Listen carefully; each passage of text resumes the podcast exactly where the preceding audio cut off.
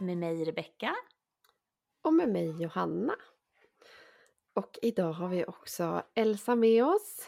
Elsa som är en barnmorskekollega till oss och eh, har ammat två barn med ganska olika upplevelser som vi ska prata lite om. Vi kanske kommer prata mest om din upplevelse med första barnet men garanterat komma in på amningen med andra barnet också. Jättevälkommen Elsa! Tack! Hur var det när du väntade ditt första barn? Mm. Hur kändes det?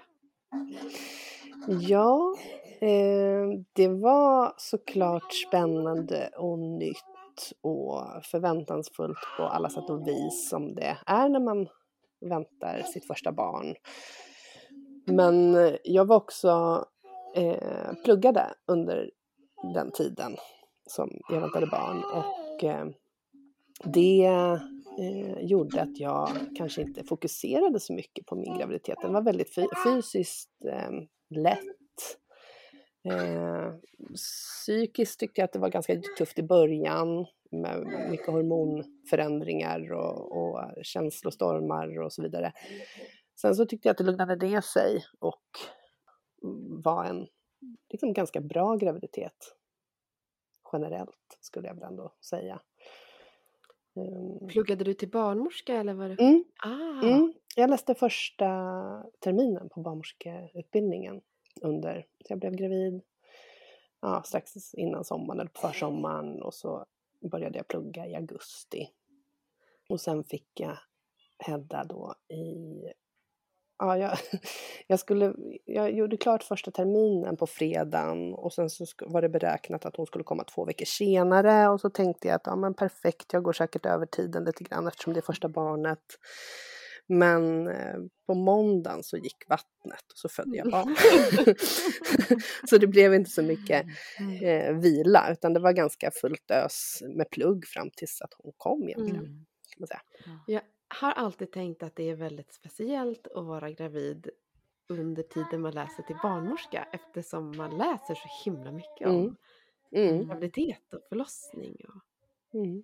Ja, det, är häftigt, det är häftigt för man kan ju liksom relatera till ja, men, när man läser om fosterutveckling och alla de bitarna. Och, och, första terminen är det också väldigt mycket fokus på det normala och eh, okomplicerade graviditeten och även den okomplicerade födseln. Så att det var ju ganska mycket, liksom en bra förberedelse. Jag hade inte några tidigare kunskaper om, om just födande eller liksom kvinnokroppen. Hade inte liksom, det är många som har jobbat på gynmottagningar och sådär. Jag hade ingenting sånt. Hade lite kunskap om, om amning eh, för att jag hade jobbat med, som sjuksköterska med, med mycket nyfödda barn. Eh, mm på, på barnkirurgen mm. på Astrid Lindgren. Så där hade jag en del liksom, mm, basal kunskap kan man säga kring, kring amning och, och, och framförallt små sjuka barn. Mm. så. Men, men det var häftigt ändå att, att läsa om det som man själv gick igenom. Mm. Verkligen. Men kanske inte att man hann prata så mycket på barnmorskeprogrammet första terminen om amning var i alla fall min upplevelse. Nej, nej det gjorde man nej. inte.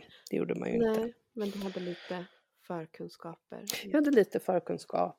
Um, och sen har det väl alltid, när man just tänker kring så förväntningar och tankar kring amning så har det aldrig funnits något alternativ för mig. För att um, men jag kommer från en en familj, jag har tre yngre syskon så, och jag själv har blivit ammad och mina, alla mina yngre kusiner. Jag har haft ganska mycket barn omkring mig under hela min uppväxt och alla har blivit ammade. Mm. Så att det har inte funnits några andra alternativ egentligen eller ja, tankar på något annat, att mata sitt barn på något annat sätt än, än att amma. Mm.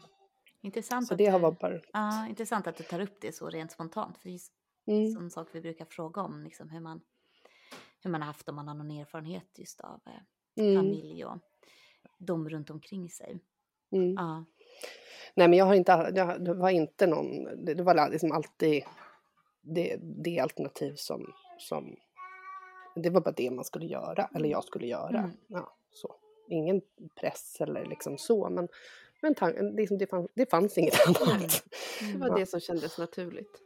Mm. Ja, ja. Förstår. Hur, eh, hur startade din amningsresa Elsa med första barnet då? Mm.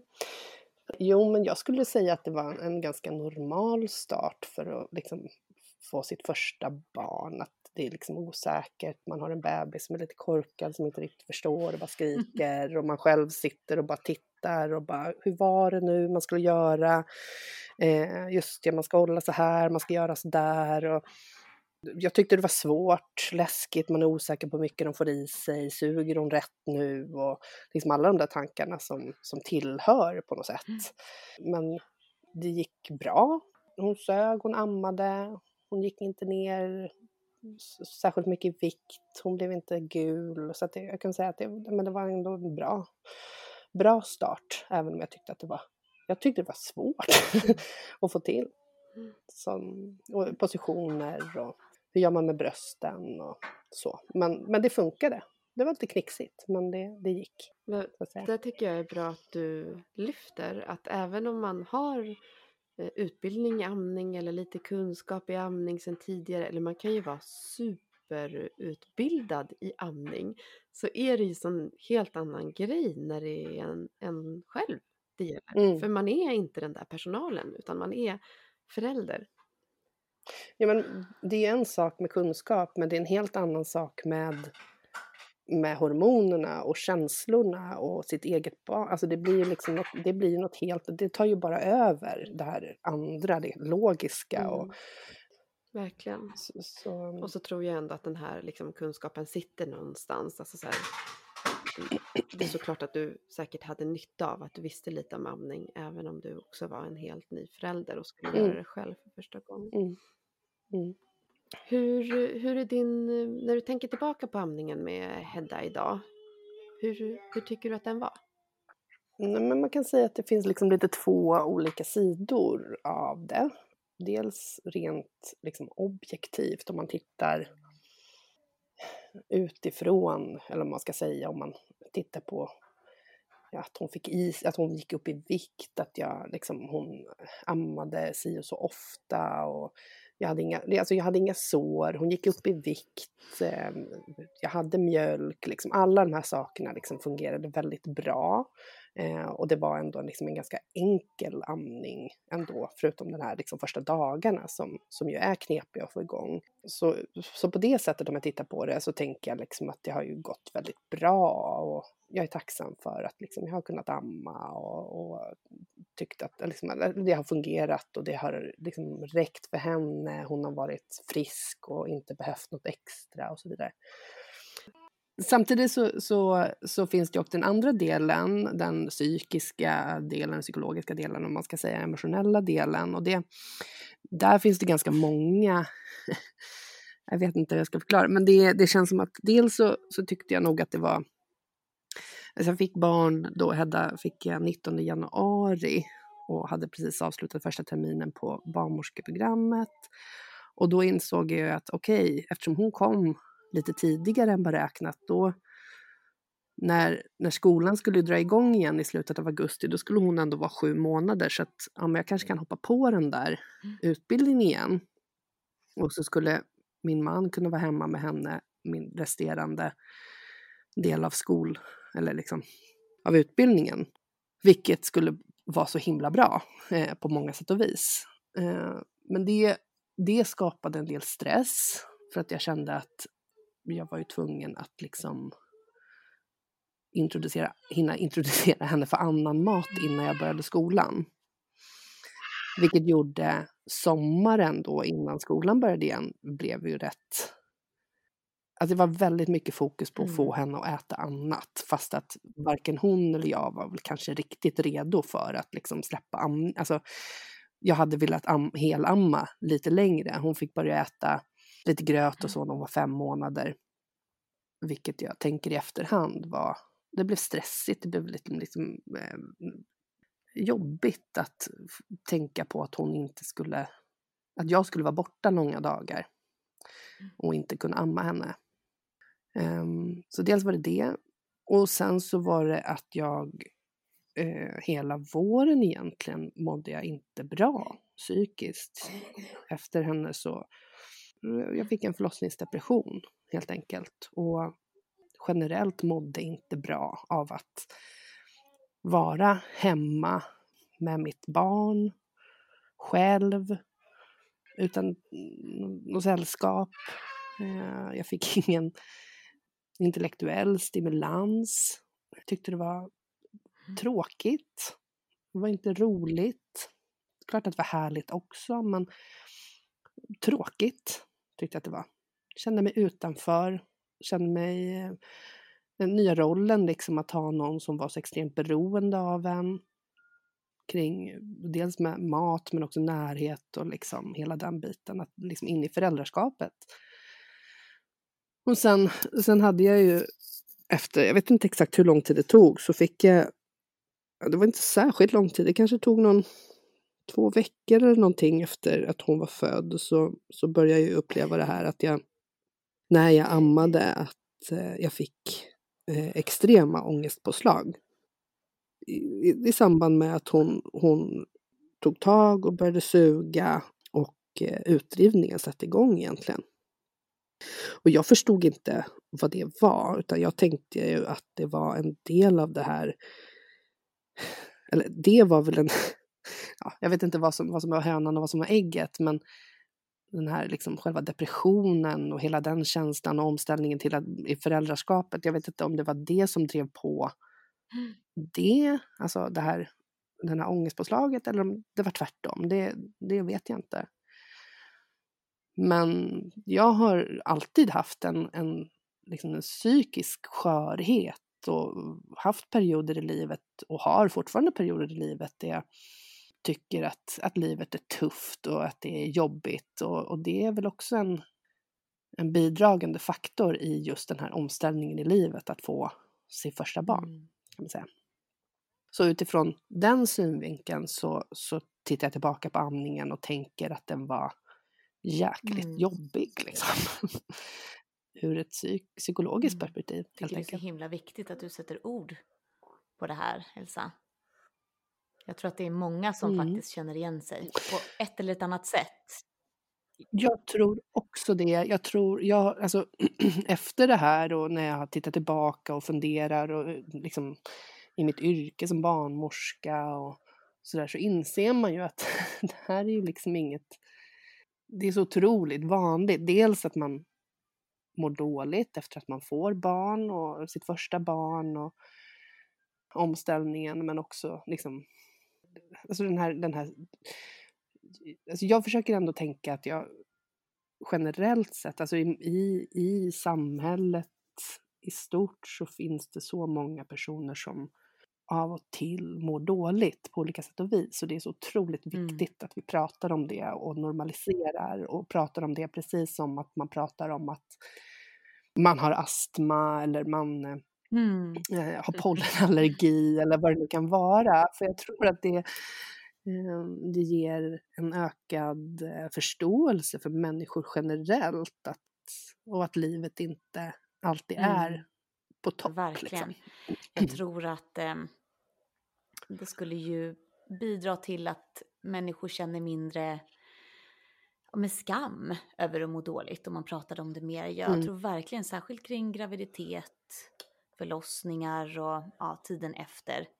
Det kan vara så himla mm. skamfyllt eh, hos, eh, hos båda föräldrarna, kanske särskilt hos den som har fött barn.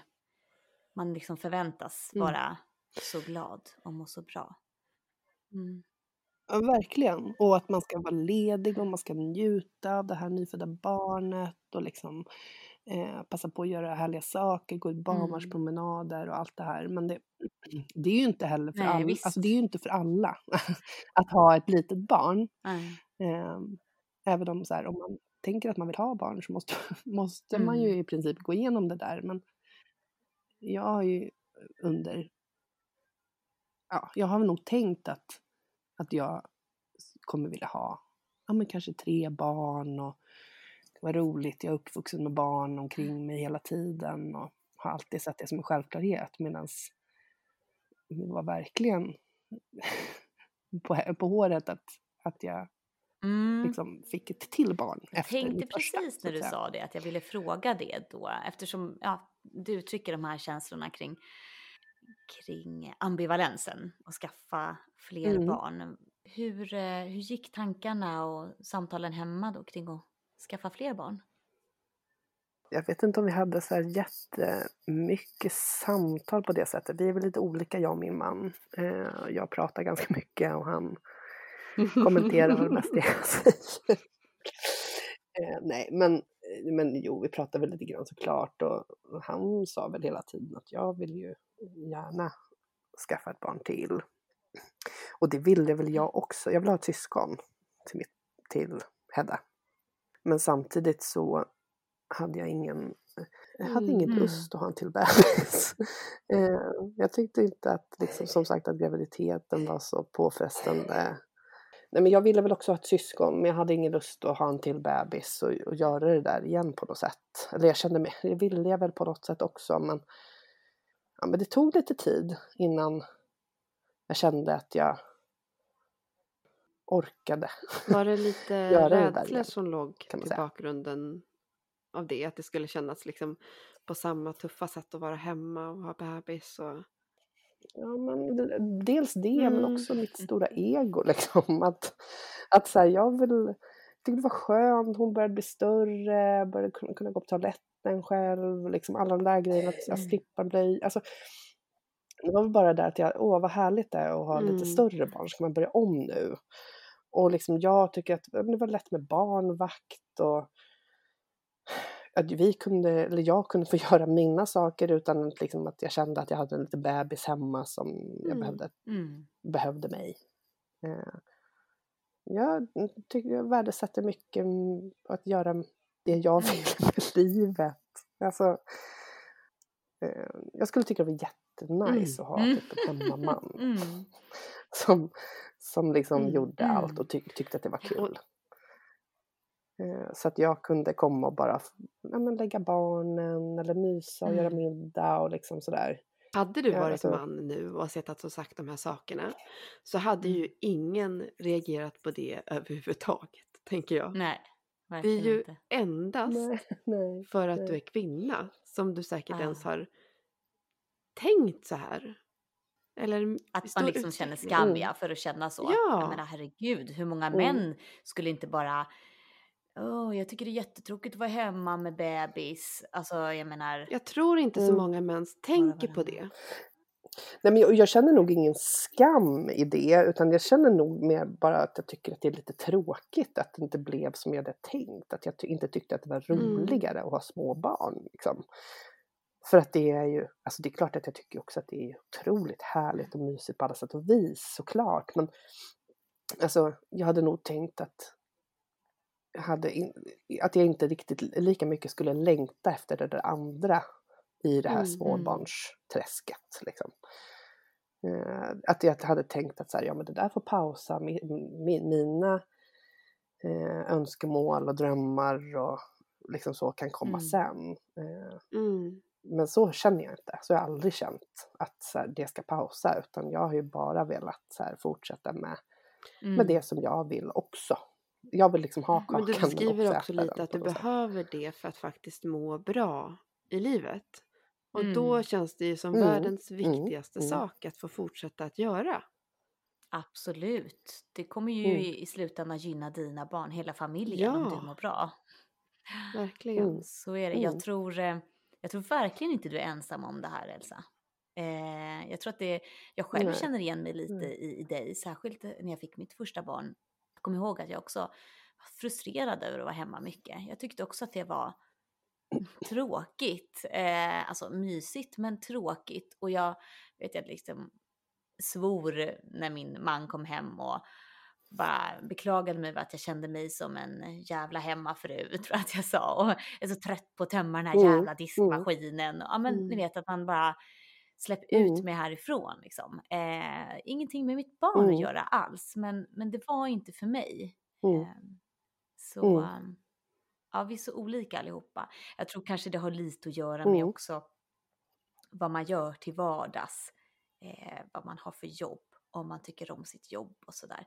Om man känner sig motiverad och gå till mm. jobbet. Och, eh, alla gör ju inte det menar jag. Eh, och då tycker kanske en del att det är skönare att vara hemma. Men... Och allmänt tänker jag vad man, mm. hur man trivs med sitt eget liv. Vi vill ju alla mm. väldigt olika. Även om många vill bilda familj och mm. ha barn så vill man ju ha det på olika sätt. Det tror jag påverkar mycket i hur man känner. Vissa tänker ju och känner att de skulle kunna vara föräldralediga forever liksom. Mm. Eh, och andra känner ja. helt tvärtom. Man kan ändå mm. verkligen mm. vilja ha barn och familj. Så att det ena sig inte mot det andra. Mm. Ja, men du fick ett till barn. Hur gammal var Hedda då? Hedda var fyra och ett halvt mm. när Nils kom. Hur mådde du under den graviditeten? Um, den var mm. mycket tyngre fysiskt. uh, var den. Jag blev större, det var en annan tid på året. Jag var mm. höggravid under sommaren. Mm, så att fysiskt var den mycket, mycket tyngre men psykiskt var det inte alls. Ja, det var mer det, det, det fysiska som påverkade mig psykiskt. Att jag var förbannad och irriterad över att jag inte eh, orkade gå sista två månaderna. Att man, åh gud, varför kan jag inte bara få gå en mm. lång mm. promenad liksom? Och, eh, sådär. Men, men jag, mådde, jag mådde bättre hormonellt kan man säga. Tycker jag. Planerade ni annorlunda mm. för första tiden? Mm, det gjorde vi. Ehm, dels så, nu var det ju annan tid på året. Hedda kom som sagt 19 januari och Nils är född 22 mm. juli på beräknad dag. och han, eh, där hade vi planerat dels att min man skulle vara mm. ledig längre efteråt. Med Hedda så hade, då tänkte vi inte på att liksom, man har de där tio dagarna men man kan ju faktiskt man kan ju ta mm. lite semester i anslutning. Det var liksom inte, det fattade mm. vi inte, och tänkte vi inte. föräldraledigt kan man också ta. Ja, nej men det, det, det, det tänkte vi inte på eh, med Hedda att så här, det går ju att göra ganska, på ganska många olika sätt. Och, nej men vi hade, och tänkte väl också att tio dagar var ganska lång mm. tid, eller liksom två veckor. Att det är lång tid, men det är det ju inte liksom, när man får sitt första barn. Det är ju ingenting. Så andra gången så planerade vi att han skulle vara, hem, skulle vara hemma längre, en månad. Och sen så eh, planerade vi också för att han skulle mm. sitta hemma och jobba en dag i veckan, minst. Och han förberedde sin dåvarande arbetsgivare på det. Eh, så att det skulle vara liksom inga konstigheter och, och, så. Det här var innan pandemin så då var det inte lika självklart med hemmajobb. Och sen hade jag också en deal med min chef att jag jobbade lite, förutom det kliniska arbetet som jag gjorde så, så jobbade jag ungefär en dag varannan vecka så jobbade jag administrativt med, med en annan kollega och dealade med, eller dealade, men frågade om jag fick fortsätta göra det mm. och ta med mig Visst. Nils. Jag kommer ihåg hashtaggen Nils jobbar. mm. alla, ja, alla kände Nils. Och, men, och, ja, precis. Hela arbetsplatsen lärde känna Nils. Nej, men, hon var bara positiv. Hon var, det var, så, eh, det var mm. fantastiskt. Jag är så tacksam för det. För att hon var bara glad att jag mm. ville fortsätta i princip och jobba. Och det var, eh, så det gjorde jag. Jag och Nils åkte eh, till jobbet varannan vecka en dag. Eh, och sen så gjorde jag väl lite småsaker så hemma. Någon timme mm. i veckan kanske. Lite ja, små pyssel sådär. Så jag hade liksom en meningsfull uppgift. Jag fick den där intellektuella stimulansen mm. som jag inte hade fått eh, under föräldraledigheten med Hedda. Och sen, så jag var, var lite längre ledig med Nils. Jag hade inte samma stress då att komma tillbaka lite som jag hade med. Jag hade liksom ingen deadline Eh, men när jag väl hade varit hemma i åtta månader så började vi växelvis jobba 50 mm. procent, jag och min man. Vilket också passade mm. mig bra. För då fick, då fick jag både och på något sätt. Under hela, hela den föräldraledigheten. Eller ja, delar av föräldraledigheten. Hur jag gjorde du? Lite då, men... Så att vi mm. planerade helt annorlunda. Vad smart av er. Ja men det var, det var jag, när jag tittar tillbaka på på de olika föräldraledigheterna och de olika perioderna. Mm. Det är ju liksom som natt och dag. Helt. Jag försöker, försöker ofta säga det till vänner eller syskon som får barn eller liksom även gravida eller eh, familjer som har just fått sitt nytta. Tänk på att det går att vara ledig lite längre mm. än de här tio dagarna. Att, och det, det är verkligen det. inte så uppstolpat. Eh, vi har det ju inte alls uppstolpat här i Sverige. Vi kan ju göra så himla mycket med vår föräldraledighet. Vi kan ju by bygga ihop mm. den, pussla ihop den precis som vi vill egentligen. Ja, varva eftersom vi har gemensamma dagar, eller vi har egna dagar men också att vi kan. Det är väldigt, väldigt bra. Ja, verkligen. Det går ju att mm. göra på massa olika sätt. Så, så där fun funkade ju allt, alltså det var ju inga, det var ju som en dröm. Mm. Och så var det en annan mm. bebis. en, eh, jag vet inte, det var det är olika kön, jag vet inte om det har någon, men han var ju mm. väldigt mm. mycket lättare att ha att göra med än mitt första barn. Men, och det vet man ju inte så här, vad beror det på? Var det för att jag mådde dåligt med Hedda som hon blev som hon blev eller hur? Ja, man har ju ingen aning. Hur, hur tyckte du att amningen var med Nils då? Den var helt okomplicerad. Alltså det var ingenting. Jag, jag mådde bra.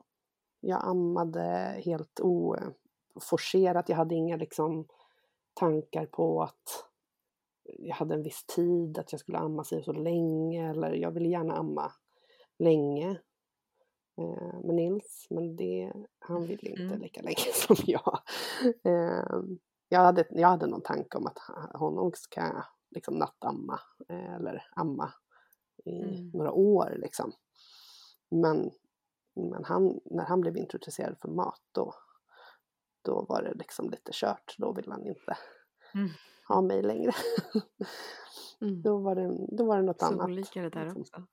Mm, verkligen. Mm. Upplevde du någonting av den här um, ångestrelaterade känslorna till amningen med Nils? Ingenting. Ingenting. Ingenting.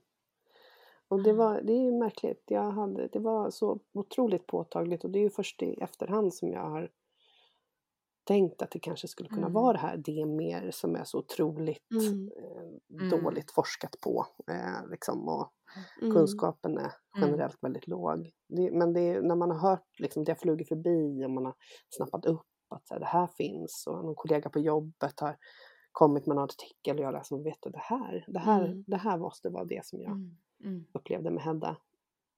Det var så tydligt eh, just precis i samband med liksom att mjölk, mm. mjölken drevs ut.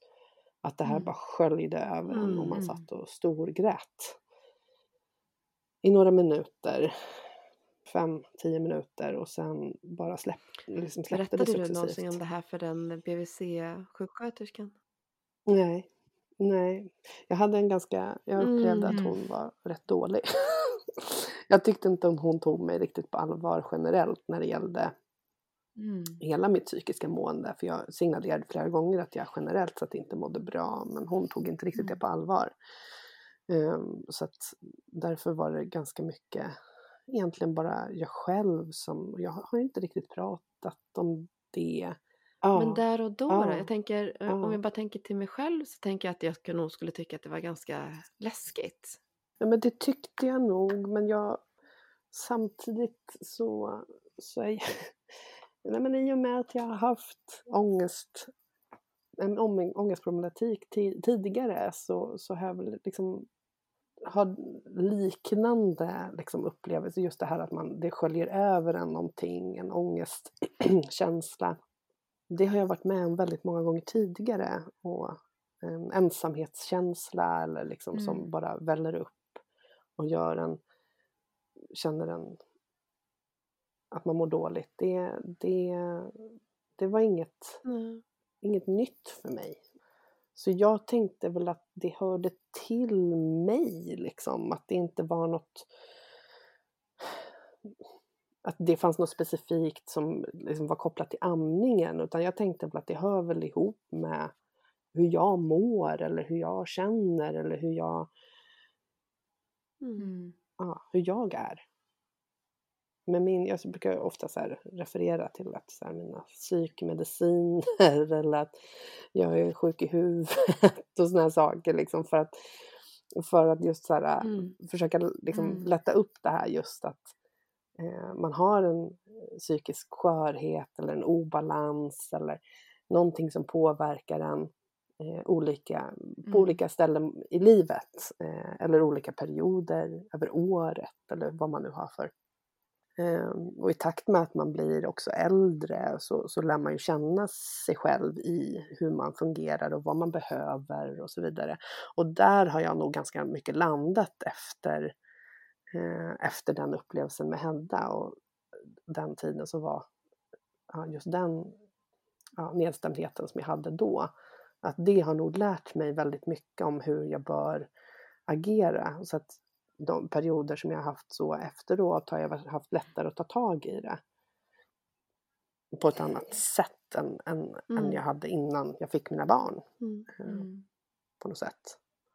Och har en större acceptans för att jag är som jag är och det är helt okej okay, och det betyder inte att jag är sämre än någon annan eller eh, behöver andra anpassningar än, än andra eller mm. så utan det har, det har nog hjälpt, alltså den upplevelsen har väl egentligen mm. kanske hjälpt mig att, att förstå mm. hur jag fungerar ja. som person och gjort att jag har känt, jag känt, idag känner mig väldigt trygg med mig själv och hur jag reagerar på olika förändringar ja. i olika situationer. Jag tycker att du låter så klok Elsa. Det låter, det låter som att du har fått hjälp av någon att förstå det här. Men jag, jag misstänker att du har liksom ändå mm. på något sätt eh, rätt ut det här själv. Jag har nog kommit... Ah, ja, det men det, det, det, det har jag. saker. ja, ja. ja, men jag tycker ju, det får man väl också passa på att säga det om man lite grann slår in öppna dörrar, men det, det är ju öppenvården eh, när det gäller psykisk ohälsa är ju ex extremt dålig. Dels att man liksom i samhället, att det finns så mycket tabun och, och, och, att man inte pratar om det. Men också liksom att behöver man hjälp då är det ganska det man ska ha tur att man liksom är listad mm. på rätt vårdcentral eller mm. träffar mm. rätt läkare. Som man behöver ganska mycket stå på sig själv och säga vad man mm. behöver mm. för att få hjälp. Och det, men det är ju, så det, när man hamnar i sådana här eh, situationer som kanske inte är de är, de är mest besvärande för en själv men kanske inte drabbar så många andra. Det är inte någon som... Eh, jag har aldrig varit sjukskriven för att jag varit låg liksom eller att jag skapat problem i några relationer eller så utan jag har hanterat ganska mycket själv. Men har man, har man inte större problem än så då är det ganska svårt att mm. få, mm.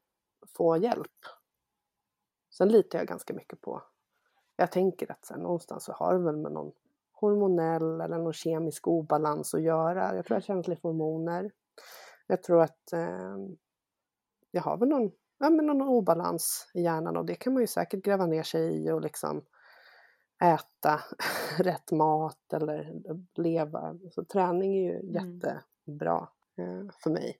Men jag tycker också att det är ganska skönt att eh, mm. ta ett piller liksom och jag vet inte om det är placebo eller om det hjälper mig på riktigt. Men det känns som att så här, ja, men de där signalsubstanserna kanske mm. rättar till sig lite.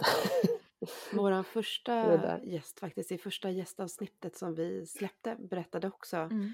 eh, ja, men lite liknande om mående och liksom bara det här normaliserandet som det gör. Att nej, men det, här är, det här är jag. Och jag kommer mm. alltid behöva ha det här lilla pillret. Mm. Att jag mm. behöver det.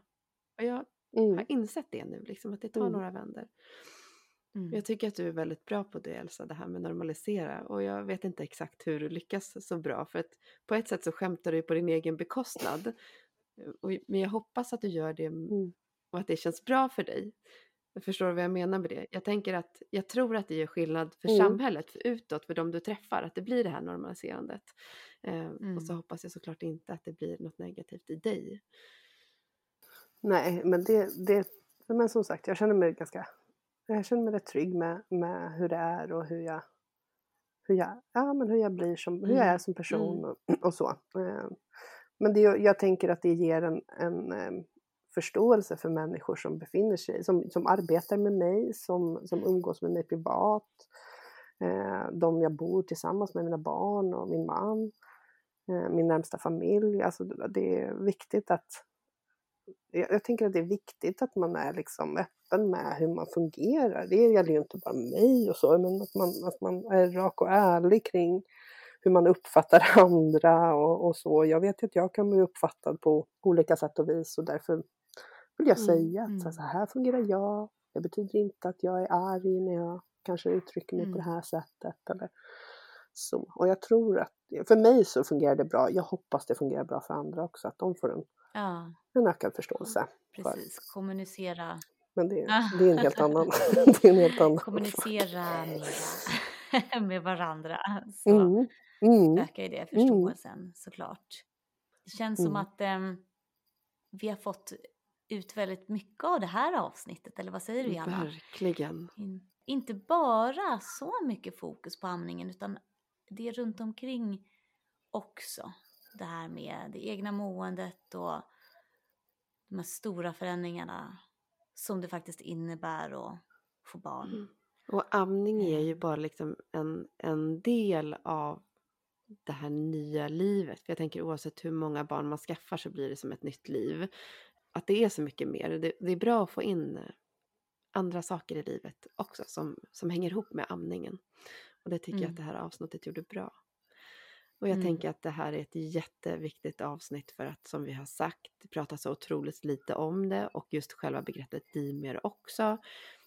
Ångestkänslan i samband med amning och den har jag ändå uppfattat kan vara väldigt olika för olika personer. För vissa är det mildare, för andra är den becksvart. Men att det handlar om mm. det här sköljer över som, som Elsa säger. Mm. Precis, jag tror att det kan vara väldigt bra att veta att det finns. Så att man kan relatera ifall man upplever liknande känslor. Ja, kanske. precis. Mm. Att det inte är, det är inget fel på en. Nej, det är inget precis. fel på amningen, det är inget fel på ens relation till barnet. Det är inte Mm. Ja, jätte, jätte, jätte tack Elsa för att du valde att dela med dig av dina upplevelser. Mm. Vad ska man säga, väldigt givande att lyssna på tycker jag. Mm. Lärorikt för, för ja, en själv, för mig. lärorikt. Mm. För mig också, jag tror återigen det kommer göra mig till en bättre barnmorska. Mm. Jag säger det ofta men jag tror samma här. Varenda berättelse. Mm. Mm. Tack så jättemycket för idag. Och eh, så har vi ett nytt avsnitt om en vecka. Ta hand om er. Hej då. Hej då.